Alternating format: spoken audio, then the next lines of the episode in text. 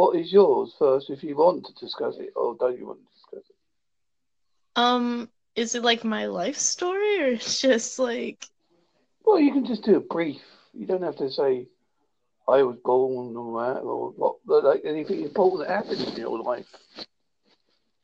I see. Well, I was born in the U.S. and I am currently 18, and I mean, it's just that college is coming up and everything, and my story is just basically just me surviving, like throughout my entire life, just surviving this and that, and all through challenges. Well, years ago, I was in a coma. I had a blood sugar count of 124. Oh, wow, really? And my wife was told I was going to die. And whilst I was in a coma, I heard a woman's voice I've not heard before or since, telling me to wake up. And I was feeling to wake up. Now, I personally believe it was either my spirit guide or guardian angel. Obviously, it could have been my brain playing tricks on me. But that's one of my story. Wow, I mean, like, I honestly, like, I've never been, like, through something like that. So it's, like, that's just amazing. Like, the way that something like that happens to you. Just, I for know me, quite that's... a few other people now. I've had a similar experience. I suppose once you know one person, it escalates, as you know, as they say. It's just like, that's just like my worst nightmare ever. Like, just to be in a coma, like just like that. It's just. Well, being in a coma is like not being in the real world or not being in the other world. Just. That's why I use the AK bit, Ghost Man, as well, because that's what I was. I see. So you just came on here to tell your story, basically, and just... Yeah, I mean, I don't know if it was interesting. It could have been, you know... Oh, no. It's just like, that's just like so cool in a way, and just terrifying at the same time. Like, how did you get in the coma? Well, I was feeling very ill. I was throwing up. I was dizzy. My wife called the doctor. He said it was some sort of viral infection, but obviously it wasn't. Oh, wow. And I just went downhill from there. Wow. Just wow.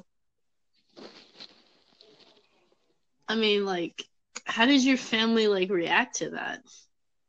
Well, he obviously was very scared at the time. He did come and see me. I don't remember none of it. Oh. I've lost about 3 weeks of my life. I don't know nothing about. Oh, jeez. Wow. I mean, like, do you think those 3 weeks was, like a waste? Or it's just, like, you can gain those back, or no? No, I don't think I should out there waste.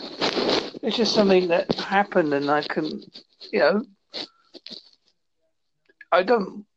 nothing I can go back and do about it, because I'm a great believer you shouldn't live in the past. You should try to carry on living forward. Right. Of course, the past influences what you do, but you should learn from it and just carry on moving forward. Right. Okay. And are you, like, a very religious type of person, or are you just, like, you're just trying to get through it? Well, I wouldn't say I was over religious. I mean, but obviously when there's times of stress and need and that, we all turn to religion then, don't we? When something's happened in our life, we do turn to religion. Yeah. I mean, so, like, because, like, you said it was, like, either your spirit guide or somebody. I was just, like, this guy must be kind of religious, like. No, I honestly just believe that happened. I mean, that's the only way I can explain it. I mean, I could be totally wrong. And if I'm wrong, I'll put my hand up and say, yes, I was wrong. Nice. All right. So, it's just, like, wow. It's just... wow, like, like, just, like, I wouldn't know how to explain that. It's just, like, I mean, like, would you, like, call yourself, like a, I don't know, like, a survivor towards that? Or it's just, like, you just feel, like, normal about it, like, it's a normal thing? Well, this is my theory. I mean, I could be completely wrong.